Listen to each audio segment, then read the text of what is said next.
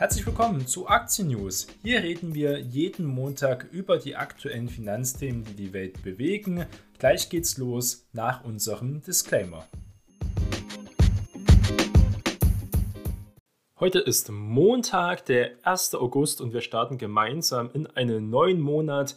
Und der vergangene Monat Juli war ein sehr guter, auch die vergangene Woche war extrem gut. Wird es so weitergehen?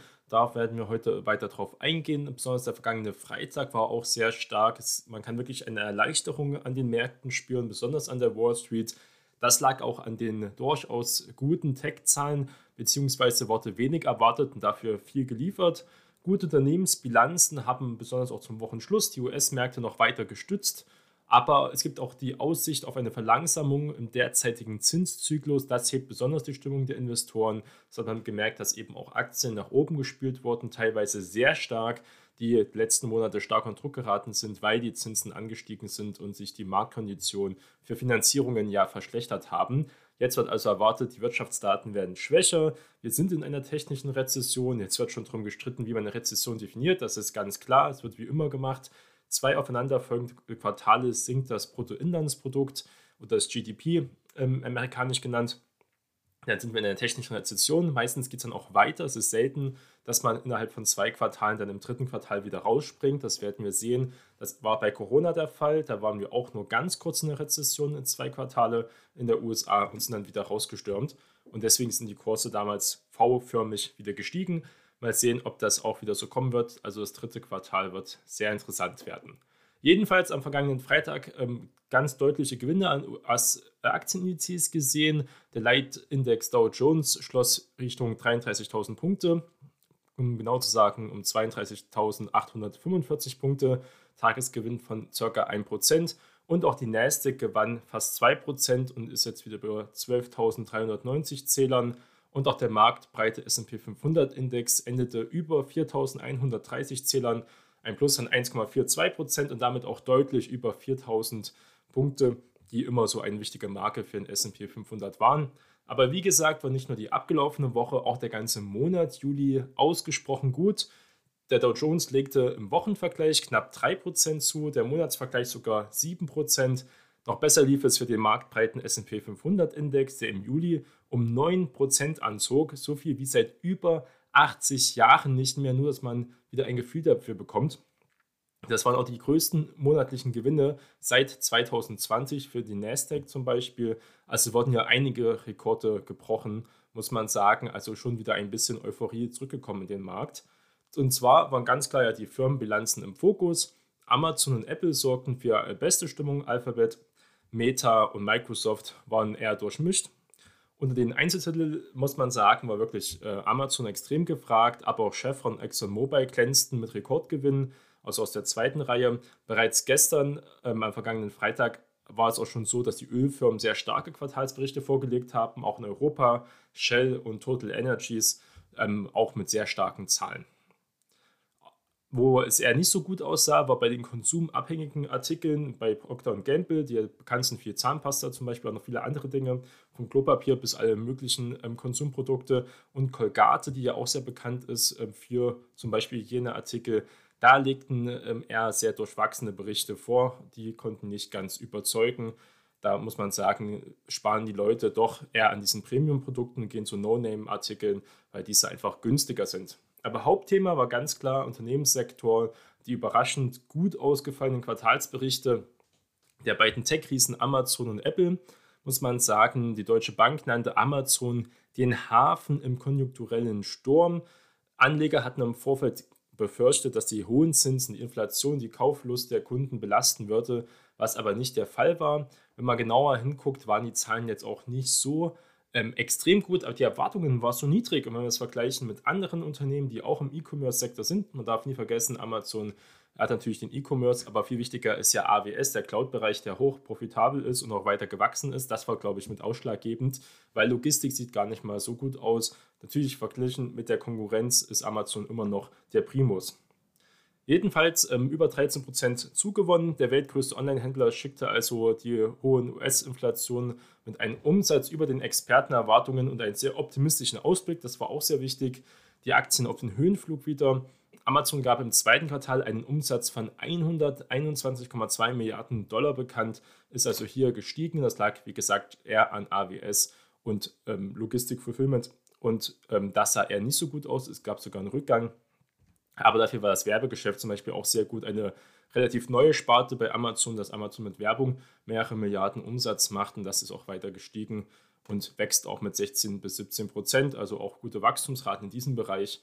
Da muss man sagen, ist Amazon sehr breit aufgestellt, ist eben nicht nur E-Commerce. Auch Apple hat gute Zahlen vorgestellt, die gut aufgenommen wurden. Ähm, wir sind auch mit einem Kostsprung belohnt worden von 3,28 Prozent auf über 162 Dollar. Es gab auch wieder eine Erleichterung, denn die iPhone-Hersteller meisterten die Herausforderungen durch Lieferkettenprobleme und auch durch diese galoppierende Inflation in den USA ja über 9%. Im abgelaufenen Quartal stiegen die Erlöse um 2% auf 83 Milliarden Dollar. Ungeachtet hatten aber schon Leute vermutet, dass die Verbraucher eben beim Einkauf von diesen sehr hochpreisigen Apple-Produkten stärker Zurückhaltung üben könnten. Das haben sie nicht getan. Die Mac-Verkäufe waren relativ schwach, aber das wurde auch erwartet, dafür iPhone und iPad stabil, sowie die Serviceumsätze, muss man sagen. Und die Profitabilität, also die Margen, die Apple auf seinen Produkten macht, ist sogar weiter leicht gestiegen. Also wirklich eine Cash-Cow, auch wenn der Umsatz nicht mehr so stark steigt. Es gab aber auch schlechte Nachrichten bei Einzeltiteln. Zum Beispiel Intel schockte die Anleger in der vergangenen Woche. Das muss man sagen. Ähm, Intel hat seinen Zahn vorgelegt und die waren wirklich teilweise katastrophal. Der Chip-Riese hatte nach einem Umsatzeinbruch und roten Zahlen im vergangenen Quartal seine Jahresziele jetzt vollständig kassiert.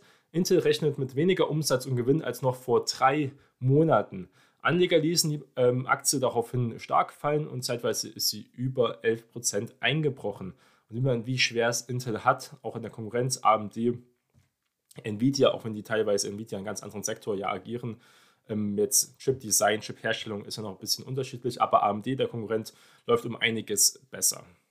Kann man sagen, Intel ist vielleicht so eine typische Value Trap. Man kann natürlich hoffen, dass es da ein Comeback geben wird. Sie sind ähm, günstig bewertet. Das liegt aber eben daran, dass momentan Umsatzeinbrüche vorhanden sind. Hier ist die Frage, wie günstig ist sie also wirklich erscheinen auf dem Papier.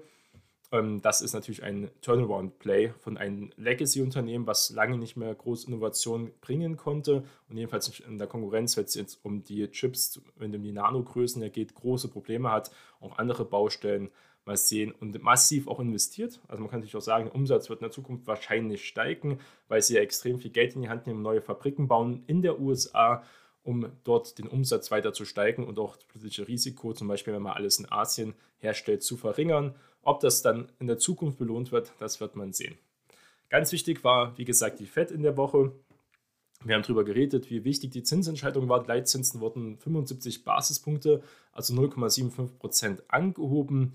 Gleichzeitig aber auch künftig ein sehr moderates Vorgehen im Zinszyklus signalisiert. Und das ist wichtig, weil davor hat die Fed gesagt, im letzten Zinsmeeting, sie werden alles tun, um Inflation zu ähm, brechen. Und das hat sich dann doch da angehört, dass es sogar mehr äh, Zinssteigerungen geben könnte.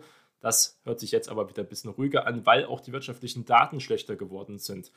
Zudem fiel auch die Berichtssaison der Unternehmen ja insgesamt ähm, nicht so schlecht aus. Etwa zwei Drittel aller Unternehmen SP 500 haben die Zahlen übertroffen, also die Erwartungen der Analysten geschlagen. Und da läuft es also in diesem Quartal ähm, wirklich gut. Auch der DAX war im Aufwind, muss man sagen, konnte auch, ähm, auch der MDAX eine weitere 2% steigen auf Monatssicht. Natürlich ähm, sogar etwa 6% der DAX im Aufwind. Ähm, ist er weiterhin belastet, natürlich durch die ganze ähm, Geschichte mit Russland, den Gas und auch dem Ukraine-Krieg. Das sollte man natürlich nicht ähm, weiter vergessen. Da ist Europa um einiges unattraktiver als die USA besonders. Das muss man schon sagen. Aber die Wirtschaftsdaten mahnen weiterhin zur Vorsicht, auch wenn man über den Atlantik aktuell sehr viel Optimismus wieder an die Märkte kommt. Man sieht es auch im Kryptomarkt, der wieder ähm, stark rebounced äh, hat. Teilweise der genaue Blick auf die Wirtschaftsdaten mahnt immer noch zur Vorsicht. Denn die deutsche Wirtschaft zum Beispiel hat im Frühjahr stagniert. Das Bruttoinlandsprodukt war zwischen April und Juni gegenüber dem Vorquartal unverändert. Wie gesagt, in den USA waren wir im negativen Bereich, also in der Rezession, wie das Statistische Bundesamt hier in Deutschland das dann mitgeteilt hat. Ökonomen hatten mit 0,1% Wachstum gerechnet, also ist aber nicht gekommen, sondern 0,00 und wahrscheinlich das nächste Quartal wird auch eher schwieriger. Es gab ja auch einen sehr beispiellosen Einbruch des KfG ähm, Konsumklimaindex, in dem stark gefallenen IFO Geschäftsklima und auch Einkaufsmanager-Index mehren sich damit die hierzulande negativen Konjunkturindikatoren und das ist ja nur selbstverständlich, muss man sagen. Und das sollte aber für die Zukunft nichts größere ja, Möglichkeiten geben. Wir haben ja keine hohen Zinsen. Man könnte da sagen, den USA sind die Zinsen jetzt schon relativ gut gestiegen. Wir haben jetzt einen Leitzins von 2,5 Prozent der USA. Wird bestimmt Richtung 3 Prozent erhöht könnte aber nächstes Jahr dann auch schon wieder leicht gesenkt werden. Das würden wieder positive Impulse geben. Aber in Europa haben wir ja gar keine großen Zinsen. Wir haben ja 0,5% Zinsen, die kann man also jetzt nicht großartig wieder senken, ähm, beziehungsweise wird das nicht der gleiche Signaleffekt ausgelöst werden. Das ist schon das Problem und das äh, auch geldpolitisch ist Europa sehr schwer angeschlagen im Vergleich zur USA, die es ja schafft, ähm, Zinsen anzuheben, ohne sogar jetzt die Märkte und sogar die Wirtschaft total abzuwirken. Das ist in Europa sehr fraglich, ob wir zum Beispiel Zinsen von 2% ähm, mittelfristig ertragen könnten, wobei die Inflation in der Eurozone auf einem Rekordhoch ist. Es gab auch dazu Zahlen.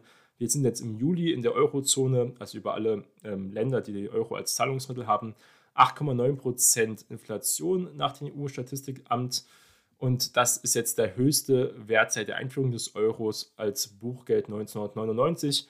Im Vormonat waren die Verbraucherpreise um 8,6% gestiegen. Experten hatten lediglich mit einer Beschleunigung auf 8,7% erwartet. Also Europa hat noch viel mehr Probleme mit der Inflation wahrscheinlich als die USA. Erst recht, weil sie der Euro letzten Monate sehr viel an Wert verloren hat und damit auch der Einkauf von zum Beispiel Rohstoffen und zum Beispiel von ausländischen Rohstoffen, die dann bezahlt werden müssen in Dollar meistens, wie, äh, Öl, wie Gas, noch äh, natürlich verarbeitende Rohstoffe viel teurer geworden sind. Man importiert sich damit auch Inflation. Also eine starke Währung hat auch seine Vorteile. Das ähm, ist hier nicht der Fall, wobei der Euro sich in die Woche wieder ein bisschen stabilisieren konnte und ganz leicht über den US-Dollar geschlossen hat. Also wir haben momentan keine Parität.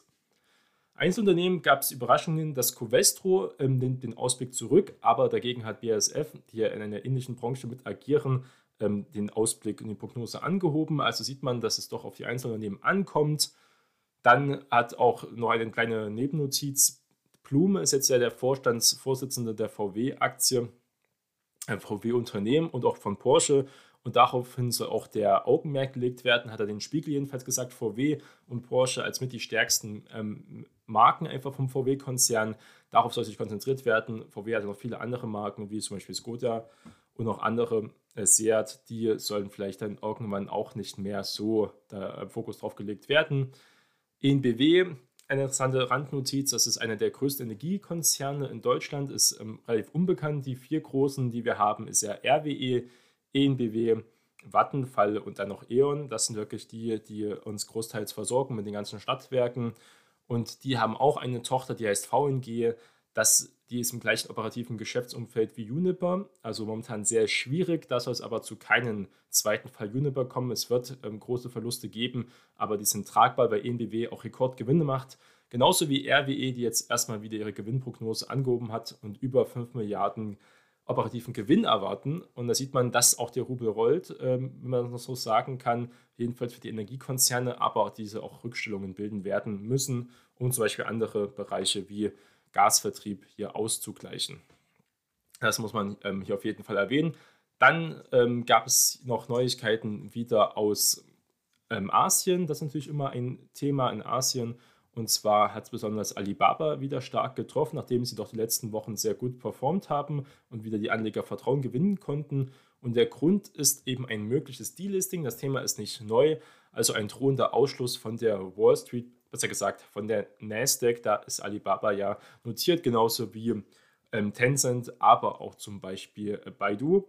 Die in den USA notierten Aktien von Alibaba ähm, wegen diesen drohenden Ausschlusses von der Wall Street gingen dann teilweise stark auf Talfahrt. Die Papiere des chinesischen Amazon-Rivalen schlossen am vergangenen Freitag an der New Yorker Börse um rund 11% im Minus. Der Internetkonzern hatte dort 2014 den größten Börsengang der Geschichte hingelegt. Sollte man auch hier mal ähm, nochmal erwähnen. Die US-Börsenaufsicht, die SEC, hat die Alibaba-Aktien auf eine Liste mit chinesischen Unternehmen gesetzt, die möglicherweise delistet werden. Auf der Liste stehen inzwischen 270 chinesische Firmen. Grund ist ein Streit zwischen den USA und China. Die US-Regulierer, also die SEC, verlangen kompletten Zugriff auf den Prüfungsberichte von in New York gelisteten chinesischen Unternehmen, die aber in der Volksrepublik gespeichert sind. China lehnt diese Freigabe bisher mit Verweis auf nationale Sicherheitsregeln ab. Andere Unternehmen müssen das auch tun. Zum Beispiel BioNTech ist ja auch gelistet an der NASDAQ, die teilen auch ihre Daten, aber nur China soll es Ausnahmen geben. Das wird wahrscheinlich nicht so kommen, wenn sie wirklich die Berichte nicht vorlegen, wird nicht nur Alibaba, sondern auch die anderen notierten chinesischen äh, Aktien wahrscheinlich 2023 dann spätestens ein Delisting erfahren oder weitere Einschränkungen. Das wurde aber erwartet. Das heißt aber, dass trotzdem Alibaba weiter handelbar bleibt, aber relativ schwierig dann für US-Anleger und auch westliche Anleger.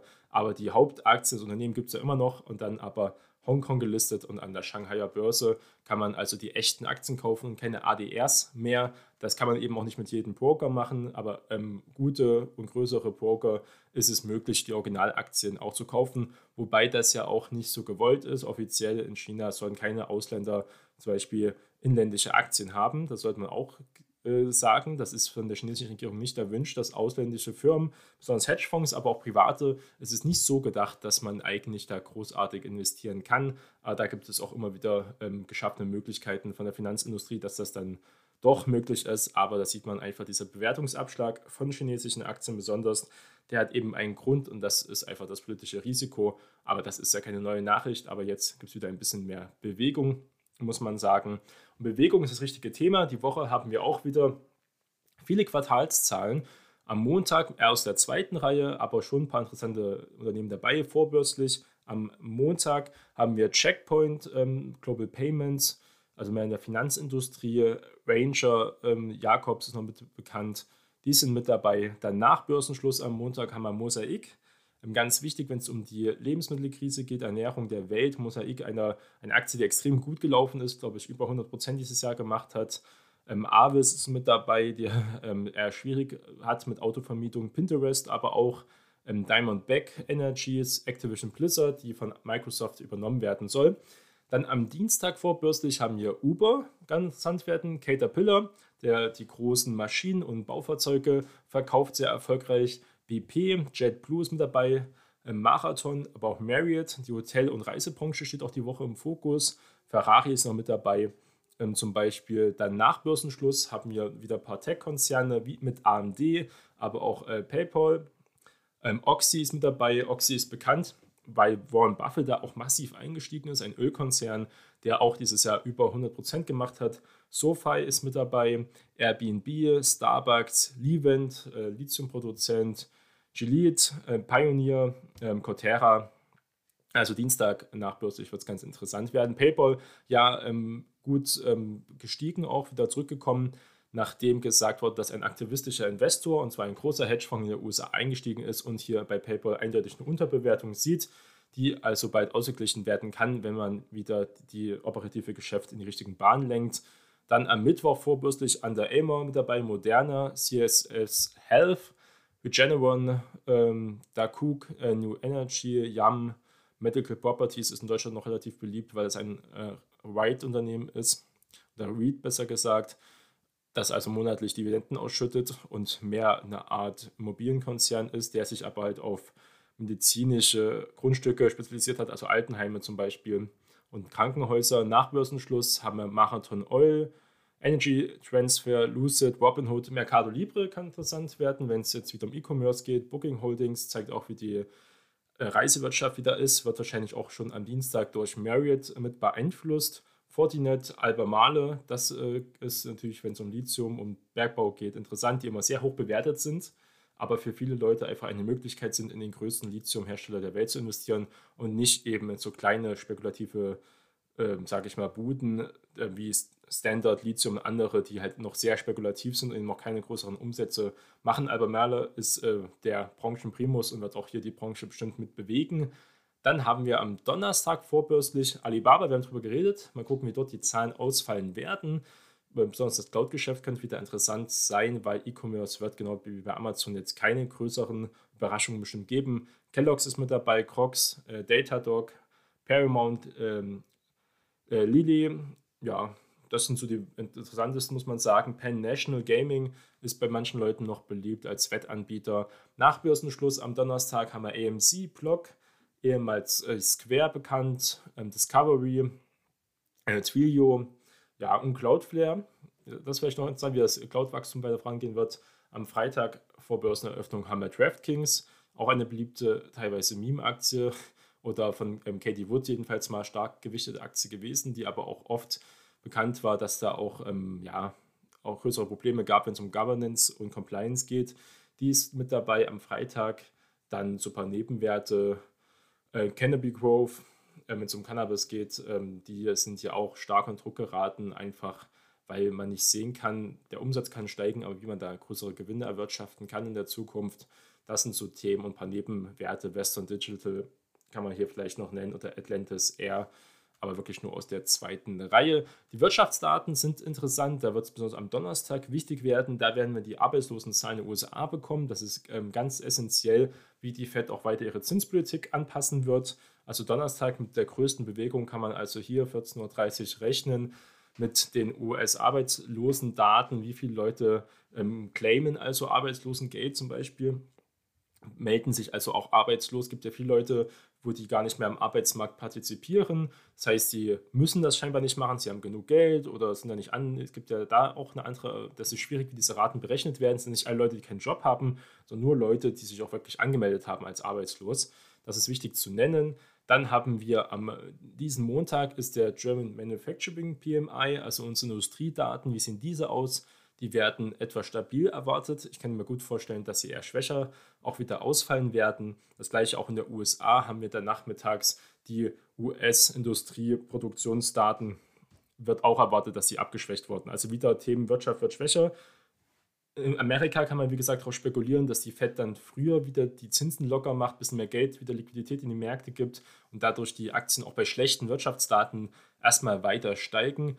Aber ich glaube nicht, dass die Fed so schnell einen Pivot macht, also sich einfach umdreht und wieder in die andere Richtung rennt. Ich denke, die Zinsen werden auf einem moderaten Niveau erstmal verharren. Denn Jerome Powell hat gesagt, das Niveau liegt etwa über 3%, 3,5% etwa. Und das wäre jetzt auch keine sehr hohen Zinsen. Damit könnten ähm, gut aufgestellte Unternehmen auch auf jeden Fall mitarbeiten. Und das ist, glaube ich, hier so die Fahnenstange. Das werden wir also Ende des Jahres sehen, wo dort die Zinsen stehen werden und auch nächstes Jahr, wie es dann weitergehen wird. Am Mittwoch gibt es wieder auch Daten vom nicht industriellen hergeschafften Unternehmen in der USA. Ähm, das wird interessant. Und am Freitag gibt es dann Paywalls Unemployment Rate. Die wird mit 3,6 Prozent gerechnet, also fast immer noch einer Vollbeschäftigung in Amerika. In Deutschland haben wir eine Arbeitslosenquote momentan von über 5 Prozent. Das ist aber auch noch statistisch gesehen relativ niedrig. Wir hatten Anfang 2000 unter Gerhard Schröder vor der Hartz-IV-Reform ja eine Arbeitslosenquote von über 10 Prozent. Das sind auch 5 Prozent noch sehr niedrig, muss man sagen, die letzten Jahre das auch immer war. Da kann man sich also darauf freuen, das wird interessant werden. Und die Inflationsdaten, die neuen Inflationsraten, die kommen dann erst übernächste Woche. Da wird es interessant. Am 10. August kommen die neuen ähm, Inflationsdaten in der USA. Die wird auch erwartet, dass diese leicht runterkommen, die Inflation zurückgeht. Das wird also erst in der übernächsten Woche relevant. Gucken wir uns dann genauer an. Und so viel für den Start in den Monat. Die meisten ist der Start in den Monat, im ersten Monat, weil auch viele Sparpläne ausgeführt werden, weil sich viele Hedgefonds und andere umstellen, verkaufen, ähm, eher stärker kaufen. Darf nicht vergessen, viele Hedgefonds sitzen auf extrem viel Geld. Viele sind einfach ins Cash gegangen. Deswegen auch die letzten Wochen bestimmt wieder stark investiert. So sind auch diese Kursausschläge einfach zu erklären. Wir sehen, wie sich sich also hier am 1. August aufstellen werden. Viele Sparpläne werden ausgeführt. Ich denke, die ersten Tage könnten wirklich gut werden. Und dann, wie gesagt, Donnerstag sollte man gucken, wie die Arbeitslosenzahlen ausfallen. Da könnten die Märkte also noch ein bisschen volatiler reagieren als sonst.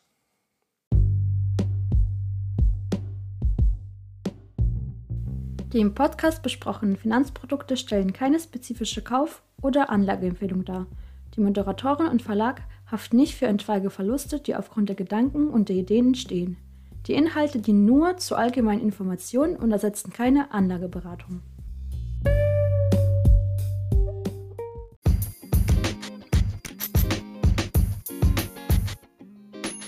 Das war's mit der heutigen Folge von Aktien News. Vielen Dank für eure Unterstützung. Bleibt investiert und wir hören uns beim nächsten Mal. Euer Jonas.